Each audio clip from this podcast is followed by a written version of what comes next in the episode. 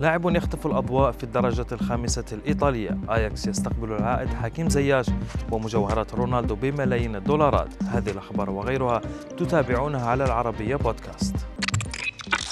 فرانشيسكو فلاكي اسم صنع الحدث في الدرجة الخامسة الإيطالية. بعودته للعب كرة بعودته للعب كرة القدم وهو بعمر السادسة والأربعين بعد غياب دام 12 عاما. فلاكي كان موقوفا من طرف الاتحاد الإيطالي لكرة القدم لسقوطه مرتين في اختبارات المنشطات وشارك فرانشيسكو لمدة نصف ساعة مع فريقه الجديد سينا وتحت أنظار مدربه السابق في سامبدوريا.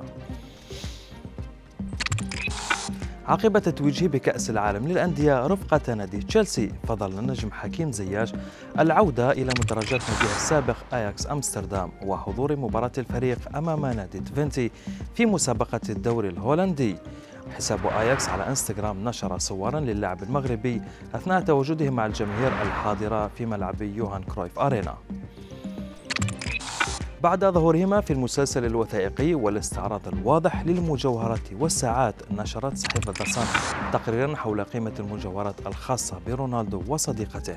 وبحسب الصحيفة البريطانية فإن سعرها يتجاوز 6 ملايين دولار استنادا لتقديرات الخبراء. ويملك رونالدو ساعة بلغ سعرها مليون وأربعمائة ألف دولار بينما يبلغ سعر طقم الألماس الذي ظهرت به جورجينا في مسلسلها نحو ثلاثة ملايين دولار. المنتخب الإنجليزي سيعود لخوض مبارياته على ملعب نادي وولفرهامبتون وذلك للمرة الأولى منذ 64 عاما. وسيواجه المنتخب الإنجليزي على هذا الملعب كل من منتخب إيطاليا ومنتخب المجر ضمن منافسات دوري الأمم.